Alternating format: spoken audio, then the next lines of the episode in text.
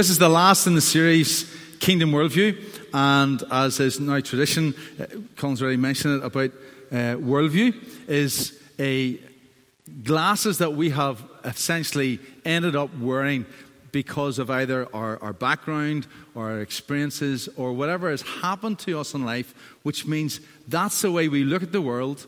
And as far as we're concerned, that's what the world is. Even though everybody's going, You're, you're wearing a pair of glasses there, mate. It's for, for the person, that's reality. Uh, and that's fueled uh, by subjectivity, the soul and, and, the mind, the will and the emotions. Uh, so it's our thoughts, it's our position, it's our feelings. And that produces a false positive reality or a false negative reality, depending what you're seeing when you're looking through the glasses. Okay? So, what this series has all been about is the invitation, application of a kingdom worldview and a kingdom culture to get the true positive or true negative reality. Basically, to get your glasses of subjectivity off and away. And how we get that off is we see the simple, objective, absolute truth and get rid of the subjectivity, the lies, and the deception, which often comes from our world, ourselves, or Satan. And the destination, uh, like all the questions you ask from the front of a church, uh, is all about Jesus. We want to become more like Jesus. We want to experience his freedom and the fullness that he offers. In Ephesians 4 11 to 13, it says, So Christ himself gave the apostles, the prophets, the evangelists, the pastors, and the teachers to equip his people for works of service so that the body may be built up until we all reach unity in the faith and in the knowledge of the Son of God and become mature, attaining to the whole stature of the measure and fullness of Jesus Christ. So, like this church, like this series, it's always on to something. We're called Destination Church. Right? We're on to something, and what we're on to is to be more like Jesus Christ. And that's the invitation. We want to become more like Him. So, in this series, we have also said some things uh, that may, for some of us, felt a little bit difficult and a little bit awkward. We preach and teach out of the call, the compulsion, and the conviction of what the Spirit is asking us to do. And we do it in exercising the principle of Romans 8, verse 1, which is there's no condemnation for those that are in Christ Jesus. So, uh, today, I hope to bring the sword of the Spirit. And it's not to kill you, but it is to help you die. Okay? So, uh, what is pride? The dictionary definition of pride a feeling of deep pleasure or satisfaction derived from one's own achievements, the achievements of one's close associates, or from qualities or possessions that are widely admired. You could sum it up in a, a shorter phrase than that, which is, It's all about me. It's all about me. Uh, the number one present of 2014, apparently, was the selfie stick. If that's not a, a, an indication of maybe where we are as a society, I, I don't know. And we've all experienced, let's be honest, okay, let's be completely transparent at the start. We've all experienced situations where, when we look back on it, it and the older you get and the further you go on the journey and you look back to see what you used to think or what you used to say or what you used to believe about things, oh, just like cringeworthy, cringeworthy. And uh, if we got in a room and started to trade stories, would be, oh, that's really. Mark Twain, a little bit more eloquent than myself and others, said when he was 17, he thought his father was an idiot and he was surprised by the age of 21 how much his father had learnt in four years. Okay? So let's get that off the table straight away that we, we all experience pride. Okay?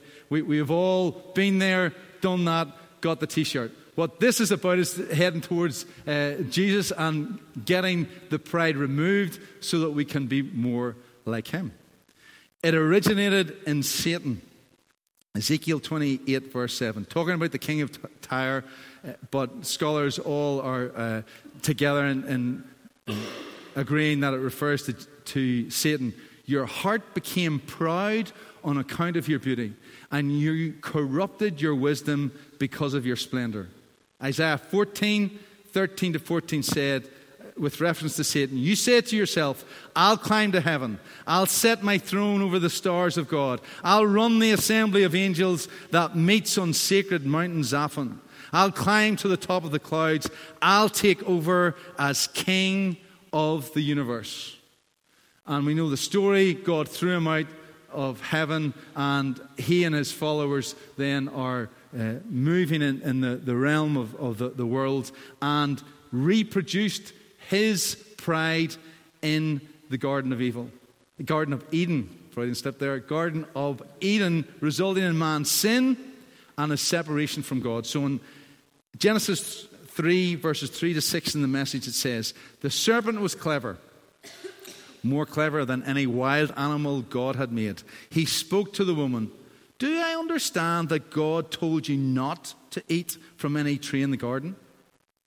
The woman said to the serpent, Not at all. We can eat from the trees in the garden. It's only about the tree in the middle of the garden that God said, Don't eat from it, don't even touch it, or you'll die. The serpent told the, the woman, You won't die. God knows that the moment you eat from that tree, you'll see what's really going on. Throwing it out there. Will she bite? You'll be just like God. Know everything, ranging all the way from good to evil. Verse 6 When the woman saw that the tree looked like good eating and realized what she would get out of it, she had know everything. She took and ate the fruit and then gave some to her husband, and he ate. And the rest, as they say, is history. Pride is further funded and resourced by worldview, the Western worldview of enlightenment, humanism. Man is the chief created being, or shouldn't can't even say created, they wouldn't even say created being, is the chief being on the face of the earth, has the knowledge, has the understanding, science and ed- education. We're it and we know further funded by religious evangelical worldview. We know the Bible, we know God, therefore we know we know what's right, we know what's wrong, we know how it works. Parochial worldview, our we country. No surrender, chalky arla. Double siege mentality. Two communities, both think themselves as minorities, living side by side, cannot, under any circumstances, let our pride fail. Our pride goes down. We, we get pushed into the sea. Pride. What is the kingdom world view of pride? It can be summed up in four words God opposes the proud. God opposes the proud. Proverbs 3:34 and is quoted in James 4 6 and 1 Peter 5 5 says, God opposes the proud, but shows favor to the humble. God is opposed to the proud and haughty, but continually gives the gift of grace to the humble who turn away from self righteousness. It's in the Amplified. Pride has been the undoing of nations. Leviticus 26, 18 to 20 says, If after all this you will not listen to me, I will punish you for your sins seven times over. I will break down your stubborn pride and make the sky above you like iron and the ground beneath you like bronze. Your strength will be spent in vain because your soil will not yield its crops, nor will the trees of your land yield their fruit.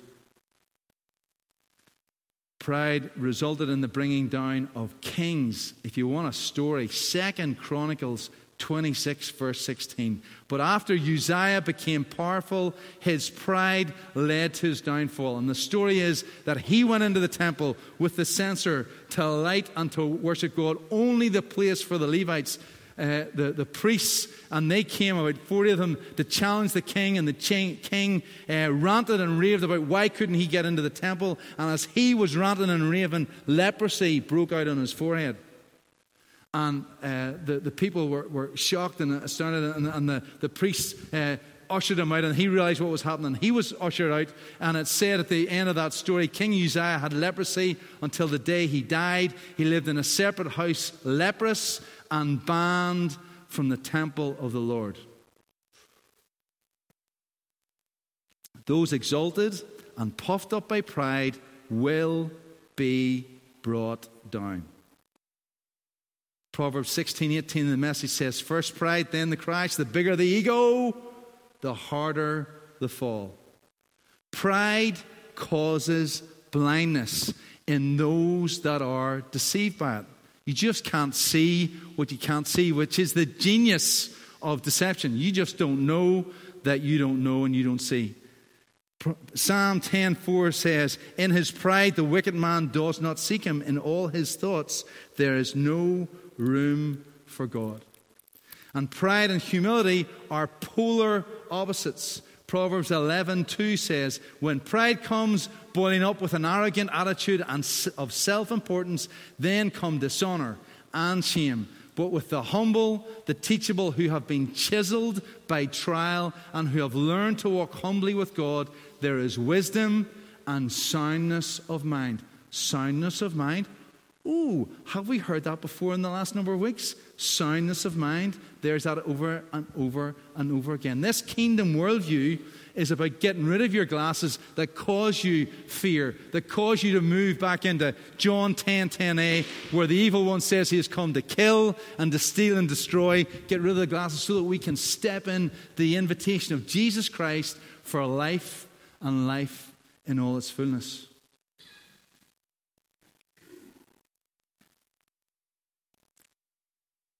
Proverbs 29 23 A man's pride and sense of self importance will bring him down, but he who has a humble spirit will obtain honor.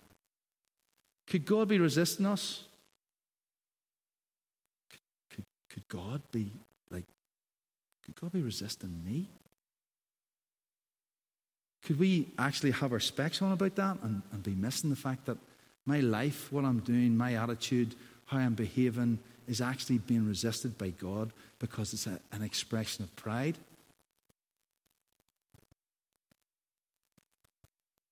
What is humility?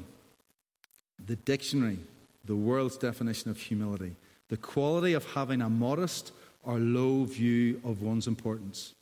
You could sum that up by it's not about me. So if pride is it's all about me, then humility is it's not about me. And humility is often about, uh, brought about by the action of being humbled. I had a little sort of taste today by Colin.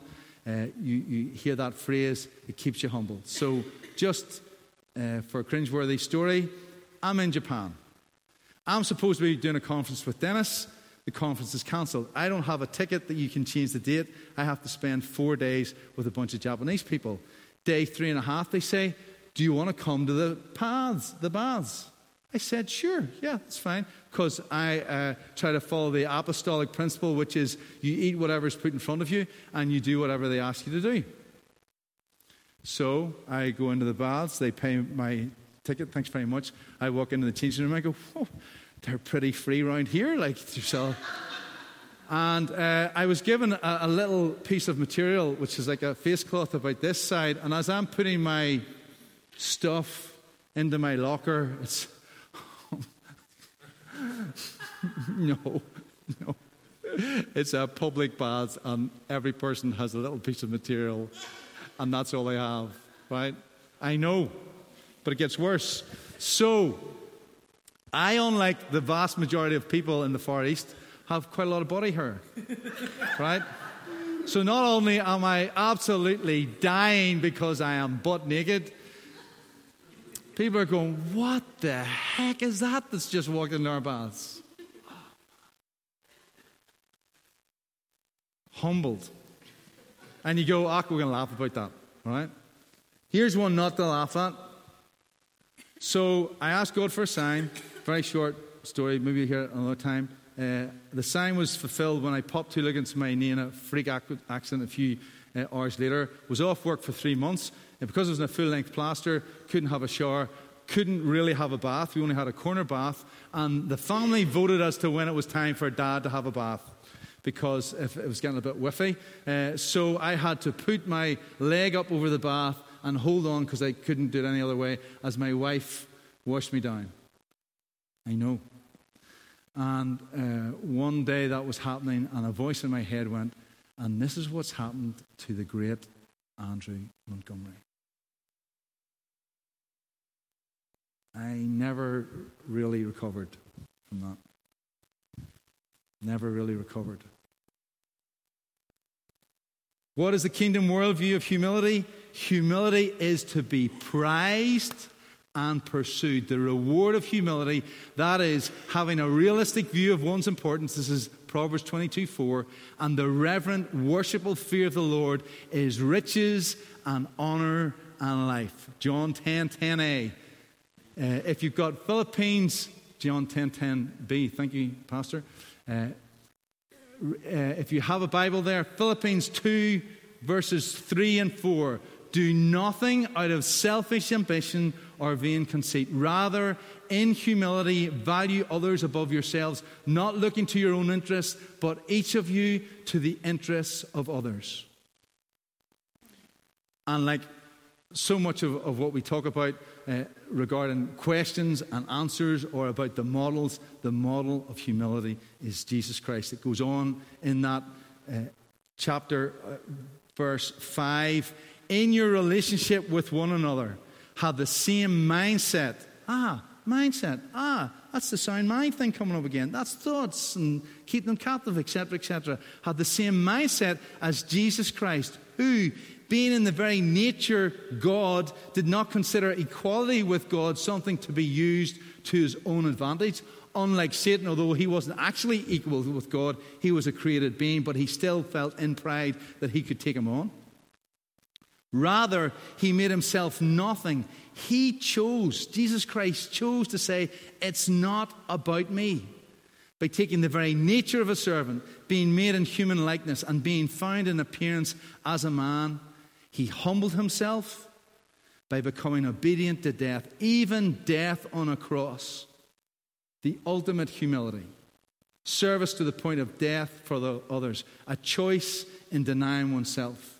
Therefore, God exalted him to the highest place and gave him the name that is above every name, that at the name of Jesus every knee should bow in heaven and on earth and under the earth, and every tongue acknowledge Jesus Christ as Lord to the glory of God the Father. Therefore, the kingdom worldview humility has three parts denying self, submitting to God, and serving others.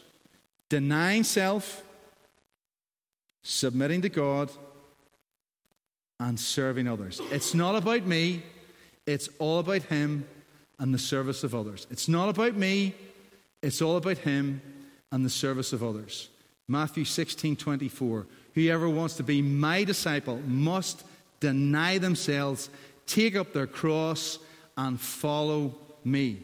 The cross is an instrument of death. He says, Take up your cross, take up your instrument of death, and die. As I was studying this, there is a shocking specks off revelation of this kingdom worldview regarding pride and humility. And I say this not in condemnation. I say this exercising Ephesians 4:15. Instead, speaking the truth in love, we will grow to become in every respect the mature body of him who is the head, Jesus Christ, on to the destination, Jesus Christ. So I speak truth in love onto the destination of fullness in Christ. When we serve others, as we're instructed to do, funded by our need to please, what others might say, uh, how we can be accepted, and other various reasons, that is essentially about us. When we're stuck in our pain and our guilt and our depression and our difficulties, and in no way I am even suggesting that uh, uh, or, or belittling what has happened to us or what we have done to produce that in us. But if we're stuck in that, then that is fundamentally about us. We're, de- we're not denying ourselves because it's about us. It's about our agenda. If we're dead to self, we don't res- respond. Jesus says in Matthew 11, 28 to 30, Come to me, all who are weary and heavy laden, and I will give you rest. Take your yoke upon me and learn from me, because I'm gentle and humble in heart, and you will find rest for your souls.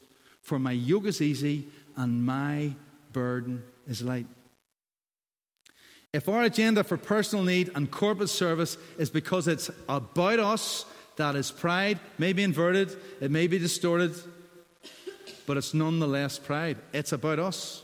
When our personal needs so dominate us in our thinking and actions that we are, uh, uh, we are effectively setting up our agenda above the action and victory of Jesus Christ. What he did to set us free from John 10 10a and the, the strategy of Satan to kill, steal, and destroy into John 10 10b, so that we don't have to be in our dank, dismal, dark prison cell.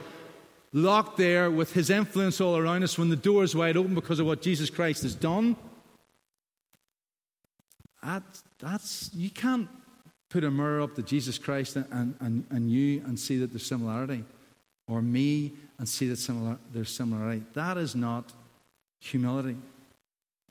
In 2 Corinthians 10 5, it says, We are destroying sophisticated arguments and every exalted and proud thing that sets itself up against the true knowledge of God, and we are taking every thought and purpose captive to the obedience of Christ. We got to ditch, we got to ditch the proud thing. We got to not focus on self, and we must have eyes to see the deception and get those specks off. Because we are looking after our own interests. But the promise is John 10:10, 10, 10, be and life in all its fullness. Okay, finally, I'm going to talk to you about Peter, right? the biblical example, journey, instruction of Peter. Peter was most definitely a man of pride. How do we know that? Matthew 16. Incredible context. Jesus is saying, Hey, disciples, uh, who do they say that I am? And the disciples go, Well, some people say you're Jeremiah, some people say you're John uh, the Baptist, some people say you're Elijah, some people say you're a, an Old Testament prophet. Jesus says, do you say that I am? Peter goes, You are the Messiah, the Son of the living God. Jesus Christ goes, Flesh and blood have not received, shown you this, but the revelation have, of uh, heaven has shown you this. Right? That's in verse uh, 16. Verse 18, he goes on to say, And I tell you that you are Peter, and on this rock, the rock being the revelation that he is the Messiah. Jesus Christ is the Messiah. On this rock I will build my church, and the gates of hell will not come against it. And I will give you the keys of the kingdom. And what you bind on earth will be bound in heaven, and what you loose on earth will be loosed in heaven. Verse 21, it says, From that time on, Jesus began to explain to his disciples that he must go to Jerusalem and suffer many things at the hands of the elders, the chief priests, and the teachers of the law, and that he must be killed and on the third day raised to life. He reveals God's agenda. What does Peter do? Peter, verse 22, Peter took Jesus Christ to the side and began to rebuke him. Peter who has just had a revelation that he's a Messiah, that Jesus Christ is the Messiah, has just rebuked the Messiah. That, that is pride.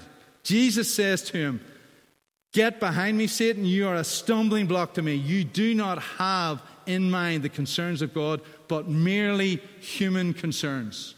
Now, all of us that have experienced the blockhead phenomenon of uh, pride know that sometimes we'll have to go around the mountain a bit, or we'll have to bang our head against the wall, or we'll have to be humbled a few more times until the penny finally drops. Well, Peter didn't really quite get it. So, if we fast forward a little bit, 10 chapters on to Matthew 26, uh, the day where Jesus is arrested, the day that he is crucified, uh, he comes out with these words Even if all fall away on account of you, I never will. Pride, pride, pride, pride, pride, pride, pride. Verse 34 Truly I tell you, Jesus answered, This very night, before the rooster crows, you will disown me three times. And by the end of the chapter, when he denied him for the third time, it says in verse 74 immediately a rooster crowed. Verse 75 then Peter remembered the word Jesus had spoken before the rooster crows, you will disown me three times. And he went outside and wept bitterly. Toast. Toast as his pride went down and he was humbled before the Messiah. But Peter, as well as being a man of pride uh, and a man who was certainly humbled, was also a man who was restored. John 21 he was asked three questions by, by Jesus uh, to uh, counteract Jesus' three denials, or, or Peter's three denials. Do you love me, Peter? Do you love me, Peter? Do you love me, Peter? He said, I, I love you. You know I love you. Jesus said, Feed my sheep. Verse 18, he said to Peter, Very truly I tell you, when you were younger, you dressed yourself and went where you wanted. Pride all about me. But when you're old, you will stretch out your hands, and someone else will dress you and lead you where you do not want to go. Jesus said this to indicate the kind of death by which Peter would glorify God. Then he said to him, Follow me. It's all about him and serve, service to others. It was no longer about Peter, it was all about his Lord and Master and the call that the Messiah had given Peter to go and feed his sheep and build the church. And Peter became the man of humility. 1 Peter 5 5 and 6. All of you, clothe yourselves with humility toward one another. Tie on the servant's apron, for God is opposed to the proud, the disdainful, the presumptuous, and he defeats him, but he gives grace to the humble. Therefore, Humble yourselves under the mighty hand of God. Set aside self righteous pride so that he may exalt you to a place of honor in his service at the appropriate time. He lived it. He lived it. Nathan?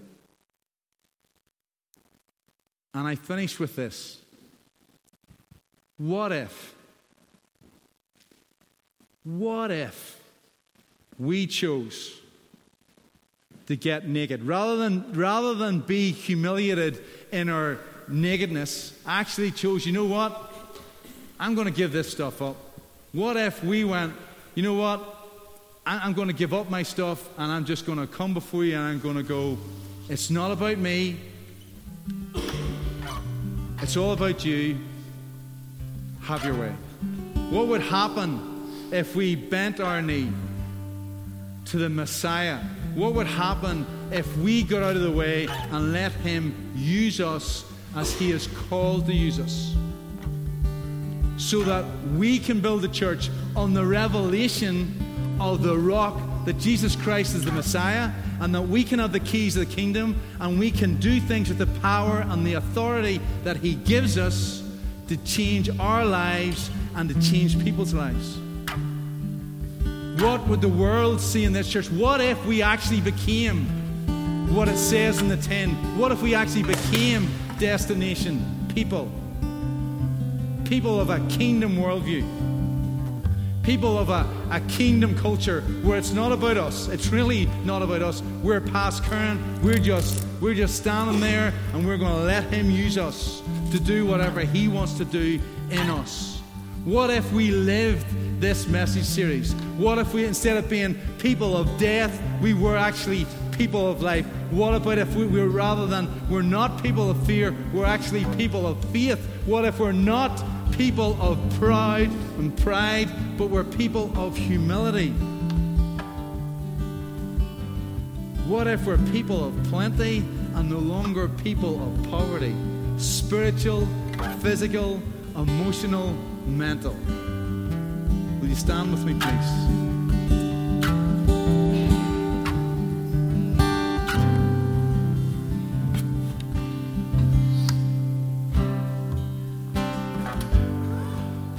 If you want to humble yourself, if you want to give up your stuff, if you want to say, I'm done with this, I really encourage you to come the call to be manifest in your life to be a destination disciple, someone that gets a new revelation of the Messiah and what he wants to do in you and through you, please come and join me at the front. This is a place of transparency, of safety, of love, and the presence of He who will come to your pride, raise you up in your humility, and minister and equip you for the way on. We're going to worship.